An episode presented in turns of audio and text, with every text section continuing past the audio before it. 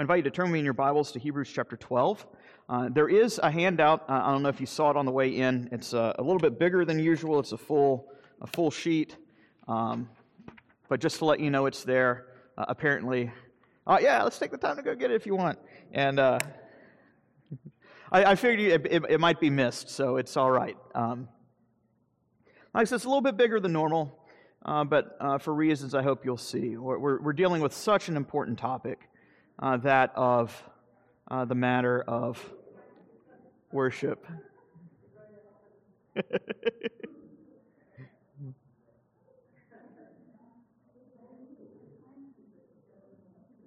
Anybody else need anybody else need one? Oh, Elaine, uh, Elaine's uh, looking for it. James, you stole all the sheets.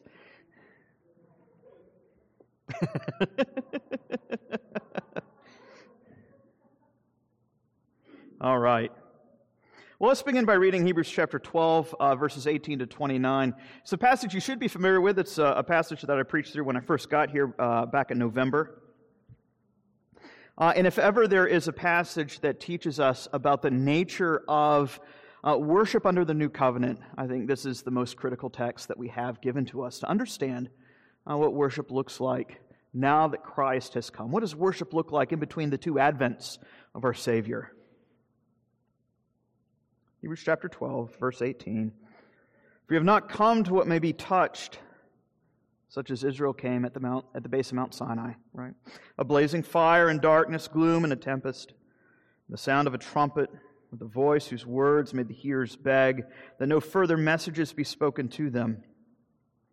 They could not endure the order that was given that if even a beast touches the mountain, it shall be stoned. Indeed, so terrifying was the sight that Moses, uh, the, the mediator, as it were, of Israel himself, said, I tremble with fear.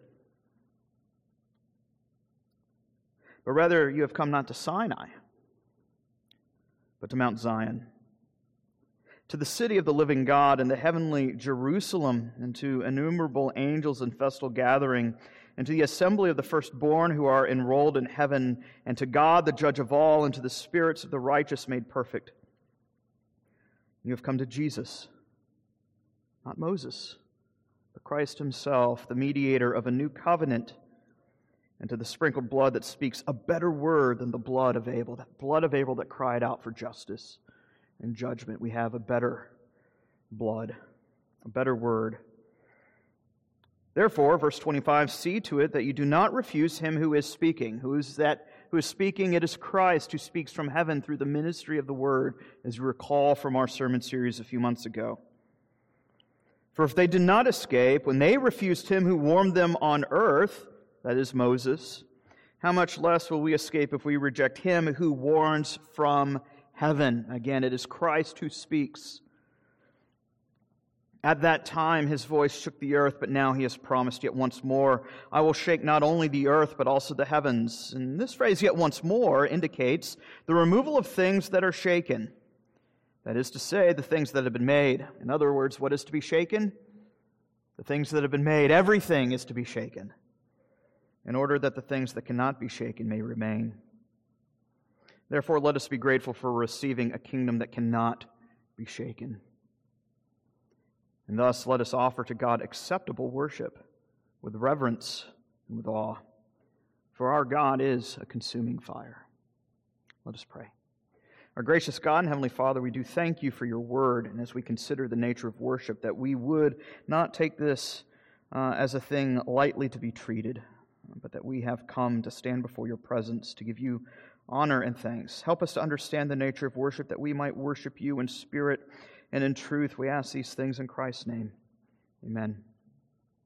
Over the past few weeks, we've considered in our ongoing series on the doctrine of the church a very basic question. As the first four or five months, we considered that question, what is the church? Now we've moved on to our second question in the series, what is the church's purpose? What is it that we are called to do? And as you recall, there are three things that the church is called to do. What we might simply call the outward purpose, the inward purpose, and the upward purpose. Uh, two weeks ago, we considered the outward focus of the church's mission, that of evangelism and discipleship, taking into account that of the Great Commission.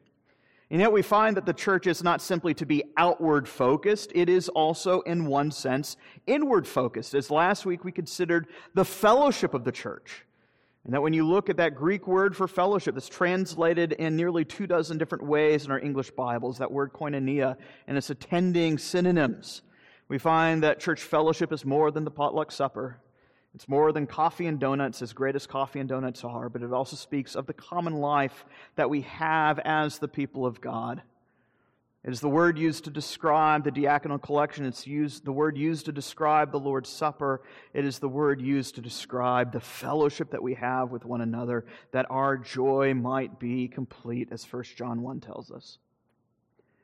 Um, but we would be bereft of a definition and understanding of the church's purpose if we were not to focus uh, and give attention to the upward focus that we have. That it's not just outward, it's not just inward, but it is also upward. We're called as a church to worship the living God. John Piper himself uh, puts it something like this that missions exist for the purpose of worship.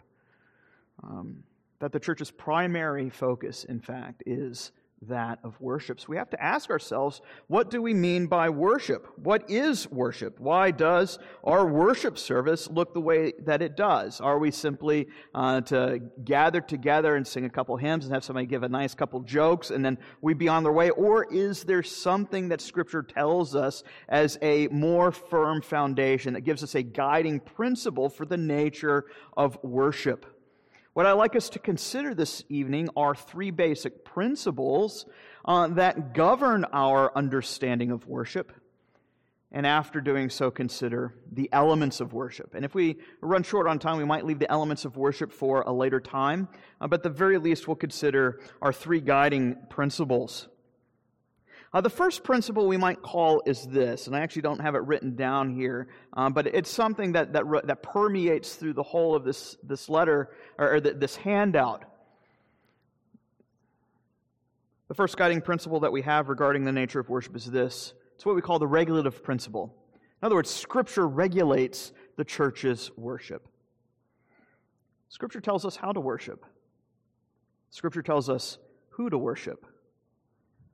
When you read the Old Testament, it begins to make more sense. Israel did not wake up one day as a nation out in the wilderness and go, ah, yes, we're sinners. We need to institute a blood sacrificial system so that we can have a picture of Christ who is to come, that we might know that our sins might be redeemed because we are not able to account for our own deficiency in good works. Rather, what you see as Israel's brought out into the wilderness is this is something that is revealed to them. They are given a divine liturgy and a format through which they are called to approach the living God.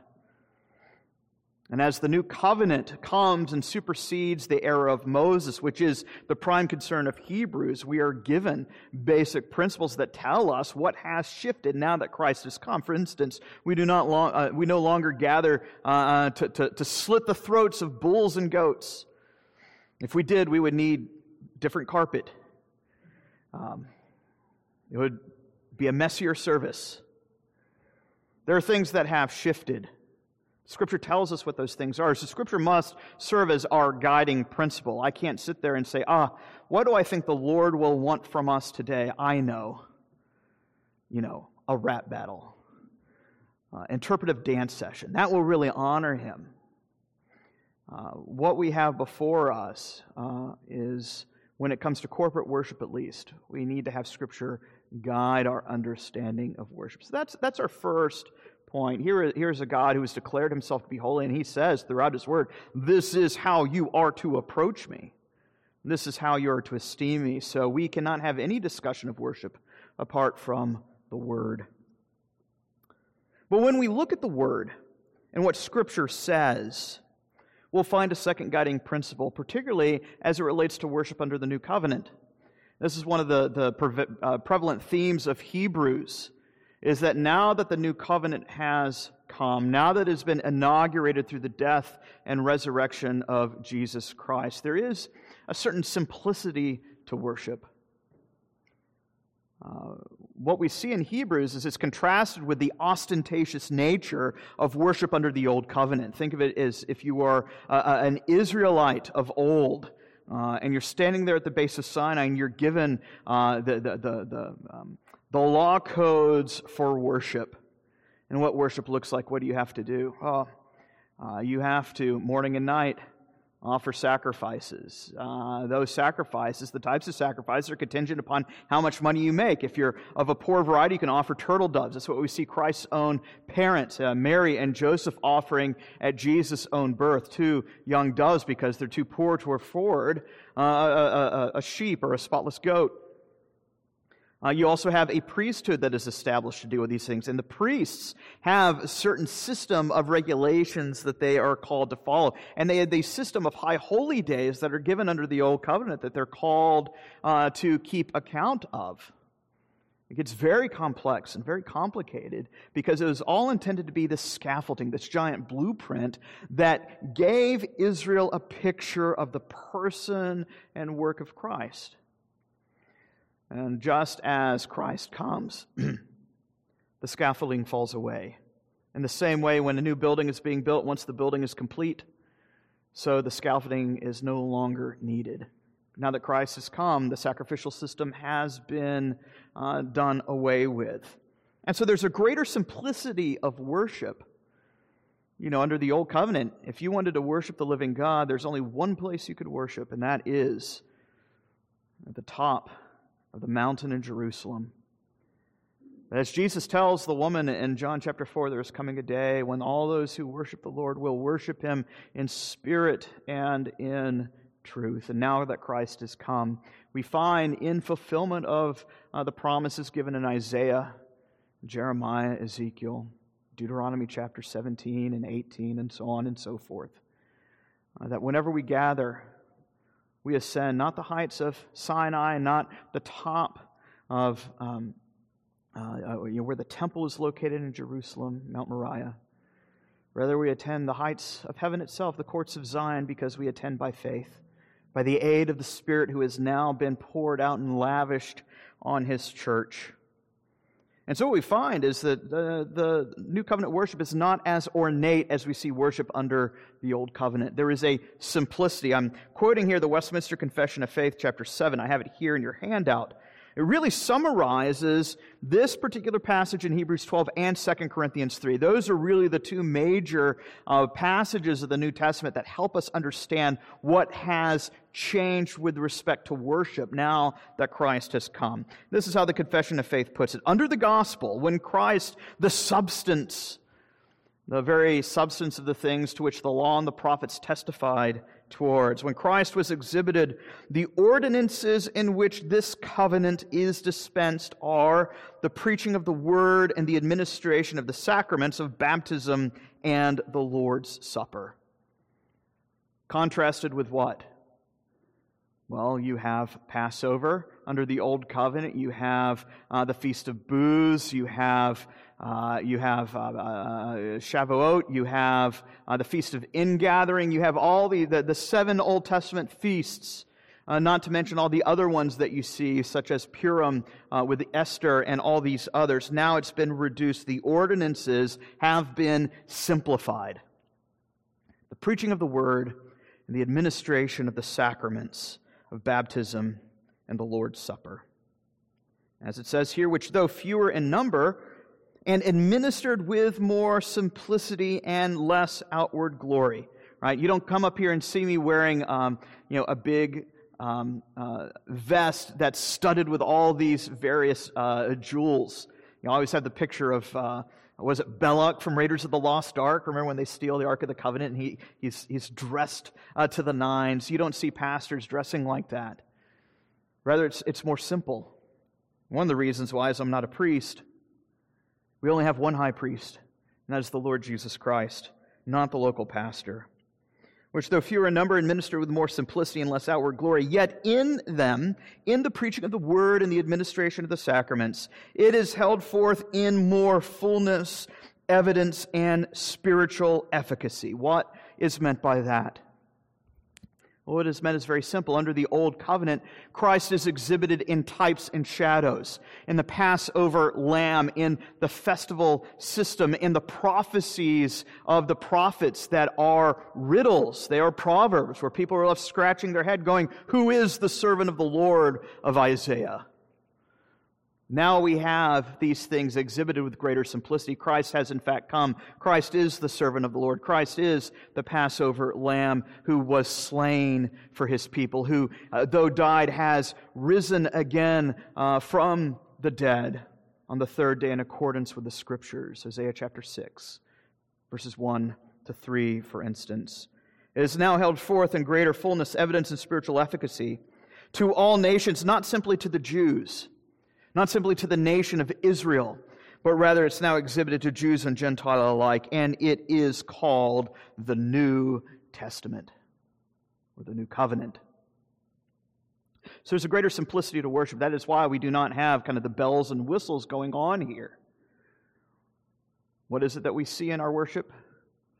Well, we see the singing of psalms, the, the praying of prayers, the preaching of the gospel, the administration of the sacraments. It doesn't look flashy. That's because we actually have the substance. We have something of greater substance. We don't have to rely on those outward things. Rather, we walk by faith, as Paul says, and not by sight. So that's one of our guiding principles. So the first is the regulative principle Scripture regulates the Lord's worship. Uh, secondly, there's simplicity that characterizes New Covenant worship. And then the third principle is what we might call the dialogical principle. What is it that we mean by the dialogical principle. Well, again, how many of us grew up in particular church context where we treated uh, church as something analogous to how we treat going to a football game or to the local movie theater? It's a spectator event. You show up, you buy your, your bucket of popcorn, you get your hot dog and your Miller Lite for 750 and then you just observe and you watch. How many of us treat worship like that? How many of us have, at least in the past, treated worship like that? Where it's something that you observe somebody else do. One of the basic things that we must remember about worship is that worship calls us to participate. Worship is not a spectator sport, there is a dialogue involved. Uh, corporate worship is not simply a bunch of Christians getting together uh, in a rented space or a purchased building and having a good time for a few hours one day a week. Rather, it is the solemn assembly of the saints as God Himself summons His people to worship. To quote our DPW, that DPW there means the Directory of Public Worship. It's a directory that, um, uh, well, we'll go into the history of the DPW at another, another point in time. Uh, but it, it's a historic thing that we have uh, in uh, the history of Presbyterianism, goes back to the 17th century. Um, but this is quoting our uh, modern iteration of the, the Directory of Public Worship. Right there next to the dialogical principle says this that the assembly of public worship is not merely a gathering of God's children with each other. Like, hey guys, let's get, get together, uh, just like we do on a Saturday having a barbecue or a potluck. But is before all else Speaking of public worship, it is a meeting of the triune God with his covenant people.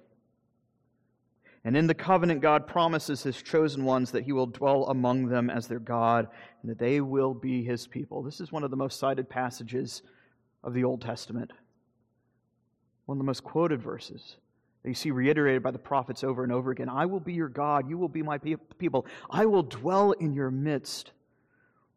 Even John chapter 1 the Word became flesh and did what? He dwelt, He tabernacled among us. And so, what we see for public worship, it's not just a loose ragtag association of people. Rather, it is a solemn event where the Lord Himself summons His people to worship on the day that He has set and established for Him to be worshiped, that of the Lord's Day. Because the worship service is ordered according to this principle of divine initiative, it, that is to say, that God summons his people to worship. Uh, only ordained men or men training for the ministry may lead the worship service. That's how our director of public worship understands it. In other words, what we say is that the pastor and the elders are the worship leaders. You know, you got to, uh, uh, you know, I'm not trying to pick on the, the, the big fancy non-denom churches. I'm not. I am really not. Um, but you know, you have so many friends who say, "Oh, such and such got hired, you know, as the, as the latest worship leader." Oh, well, who is he? Well, it, you know, it's it's Jim Bob. He's 21 years old. He, you know, has, has no no theological training, um, but he, he he does this. No, what we see here is that within the Reformed churches, at least, the worship leader is the minister.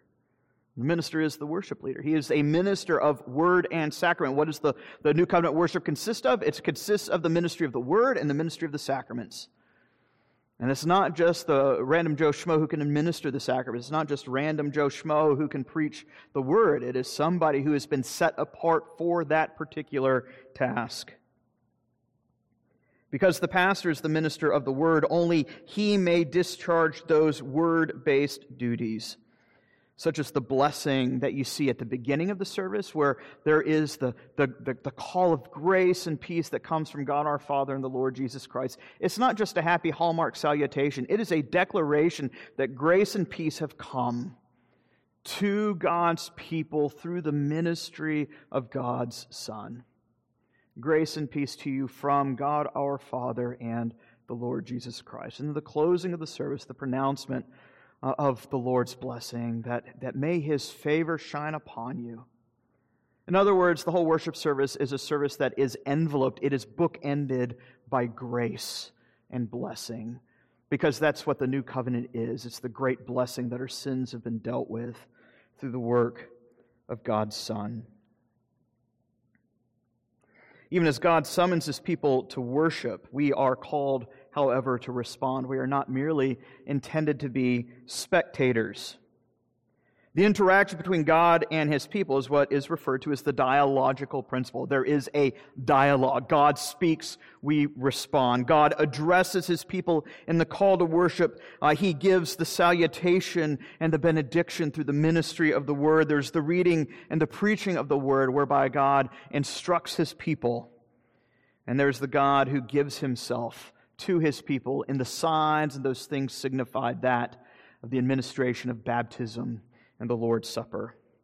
And in response to God's address to his people, the people address God in prayer and song and the giving of our offerings, in hearing the word, not in zoning out to the word, that's why Hebrews 12 says, What? We, therefore, we must give more careful attention to the things that we have heard, because if when Moses spoke and the people disregarded Moses and they were held accountable, how much more will be held accountable because we have one who has or who is speaking from heaven?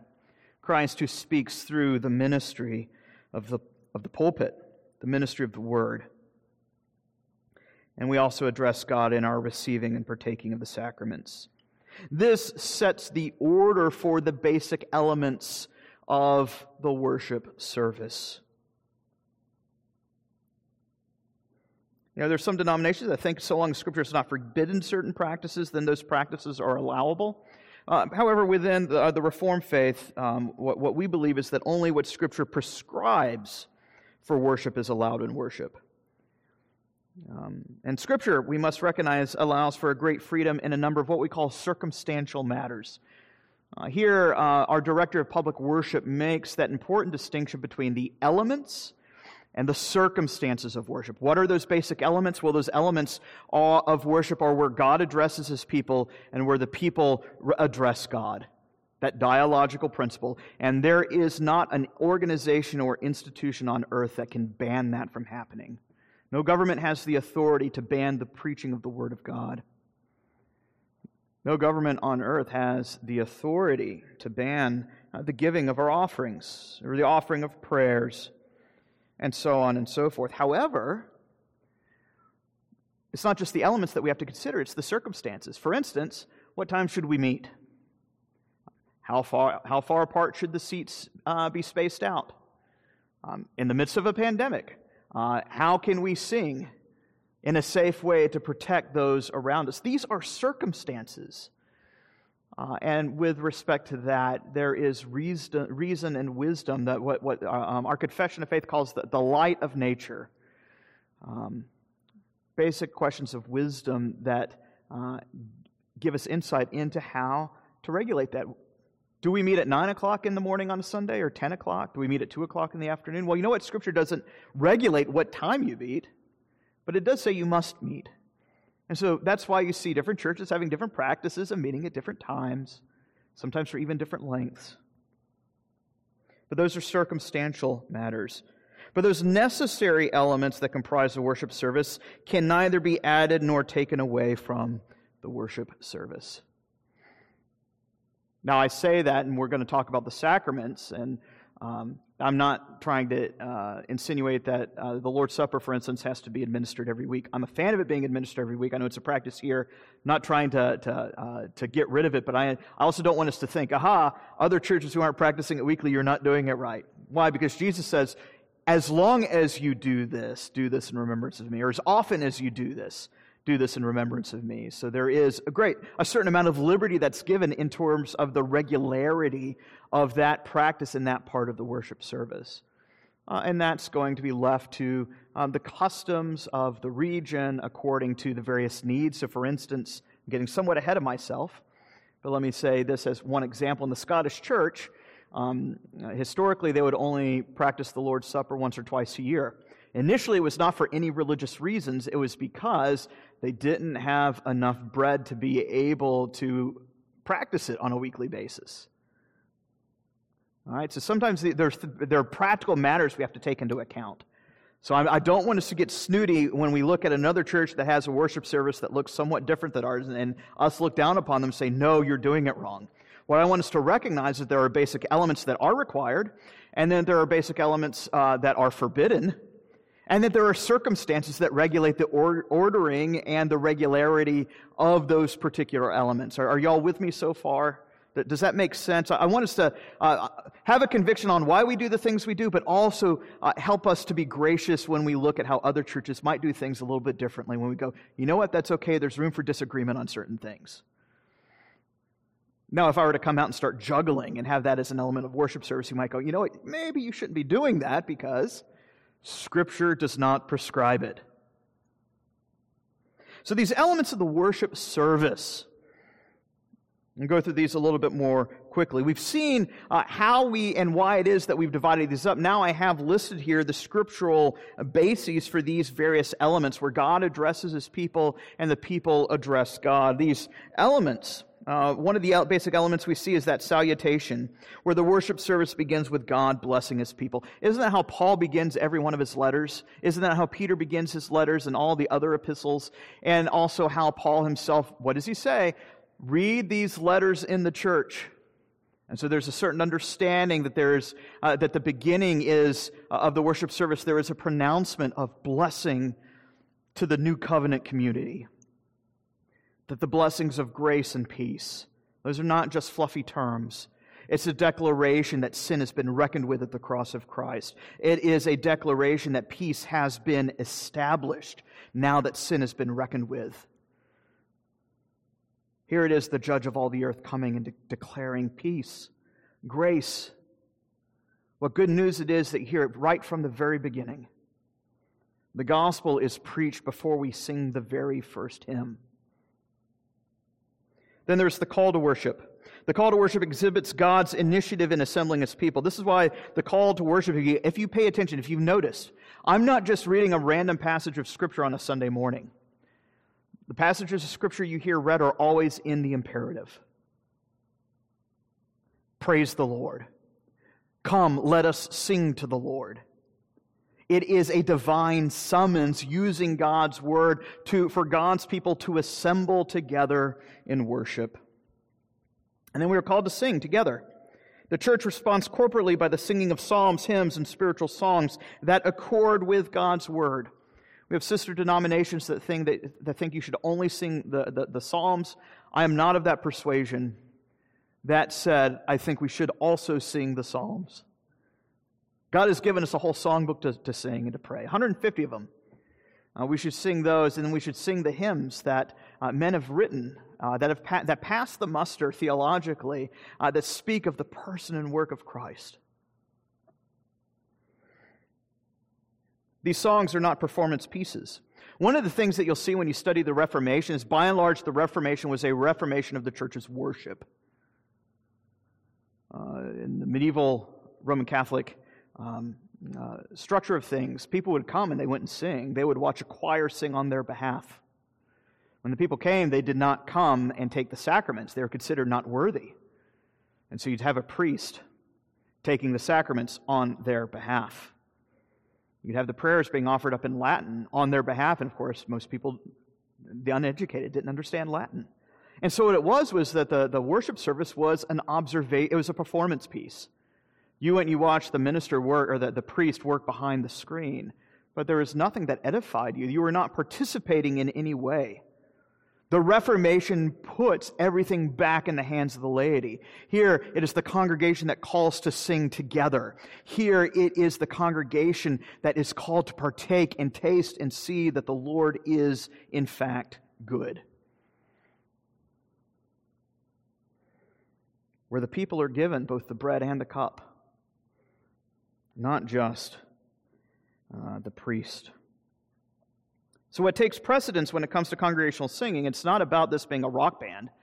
Uh, and again, let me just put it like this I am, in some ways, indifferent to the, the, the, uh, the instruments that are used, but the idea is you're not coming to, to wait for the guitar solo or the piano solo. Rather, the music is to accompany the singing. I think we all have now experienced tonight what it is like to sing without accompaniment from time to time, especially when the minister, the worship leader, doesn't even know the hymn. Um, the piano is greatly helpful, but the music, whatever that instrumentation might be, uh, should not draw attention to itself, but is given to aid in the congregational singing as we are called to participate in worship. There are various types of hymns hymns of adoration that extol God for who he is and his character, hymns of thanksgiving that extol God for what he has done. We have to keep both of those in mind, praising God for who He is and also for what He has done. There are the, the hymns and the psalms of lament where we cry out before the Lord, How long, O Lord? Uh, as we have not yet made it to the gates of heaven, so this is a church in the wilderness, a church that is suffering. And so we are called. In fact, as you read the Psalter, you'll find more psalms are devoted to psalms of lament than any other genre. It's, it's, the Psalms are more people uh, uh, going, When will this end? Deliver me, O Lord. And then, of course, there are the songs and prayers of confession. Forgive me, O Lord, for I have sinned. We have the public prayers. Prayer occupies a large portion of the worship service. This is because our Lord Himself said this shall be called a house of prayer. You might notice that in our liturgy we pray an awful lot. That is not an accident. I'm not trying to fill space and time. It is because that is what we are devoted to do, to pray to our God. You think of, have you all heard of the acronym ACTS, A-C-T-S-T? Adoration, Confession, Thanksgiving, Supplication. That is a good acronym. And it helps you understand the different types of prayers that we pray. We had the opening prayer of invocation, ask, uh, adoring the Lord for who he is and praying that he would inhabit our praises. We have the prayer of confession, asking that he would pardon us our many sins.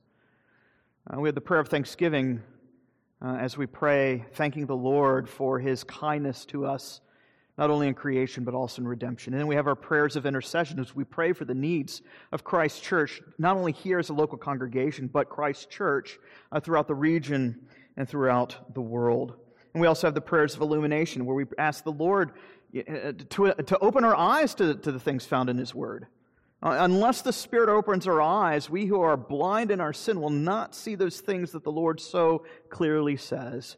In other words, the totality of the worship service shows our dependence upon the living God. The centerpiece of it all is the reading and preaching of the Word. It is God's word that prescribes the worship. It is God's word that orders the general pattern to worship. It is God that blesses his people by his word. It is God's word that shapes our songs and gives voice to our prayers and worship. It is God's word that explains the significance of the sacraments. This is why the sacraments cannot be offered on their own without an explanation. It is God's word that directs our manner and purpose for giving. And most importantly, it is the reading and the preaching of the word that instructs and tells us what we should do, that reproves and tells us that we should not do, that corrects and tells us where we have erred, and that trains to tell us the way in which we should walk. It trains the church in righteousness. And as we have already seen over the previous weeks, the church is the visible manifestation of Christ's kingdom on earth. And so the preaching of the word is how Christ governs his church here on earth. Christ is not an absentee landlord. I can't tell you the number of times, even when I first got here, where I've preached a, a sermon, uh, still not knowing you guys, and people coming up saying, uh, How did you know what I was doing? like, I don't know what you're talking about. But this is what the Spirit does. You preach the word faithfully, and the Spirit will convict where conviction is needed. Sometimes it makes people happy, sometimes it makes them very angry. Either which way, the Lord is at work as he governs his own church. Therefore, we must give careful attention to the things we hear. Even hearing the sermon is an act of participation. Then there are the sacraments baptism and the Lord's Supper. Baptism signifies our engrafting into the visible church, our engrafting into Christ. This is why baptisms are administered during public worship services and not in private. The Lord's Supper is a communal meal where the church feasts with one another by the Spirit on Christ's body and blood. It is a communion with Christ and it is a communion with each other, as Paul talks about in 1 Corinthians 10. Therefore, the Lord's Supper ought to be administered and received during corporate worship under the ordained minister of the new covenant and not in private. The offerings, even as we heard, as we've been working our way through 2 Corinthians chapter 8, we heard just last week, two weeks ago, uh, that the Son of God, though rich beyond all splendor, for love's sake became poor, so that out of his poverty we, we might become rich. And this sets the model for even our own giving.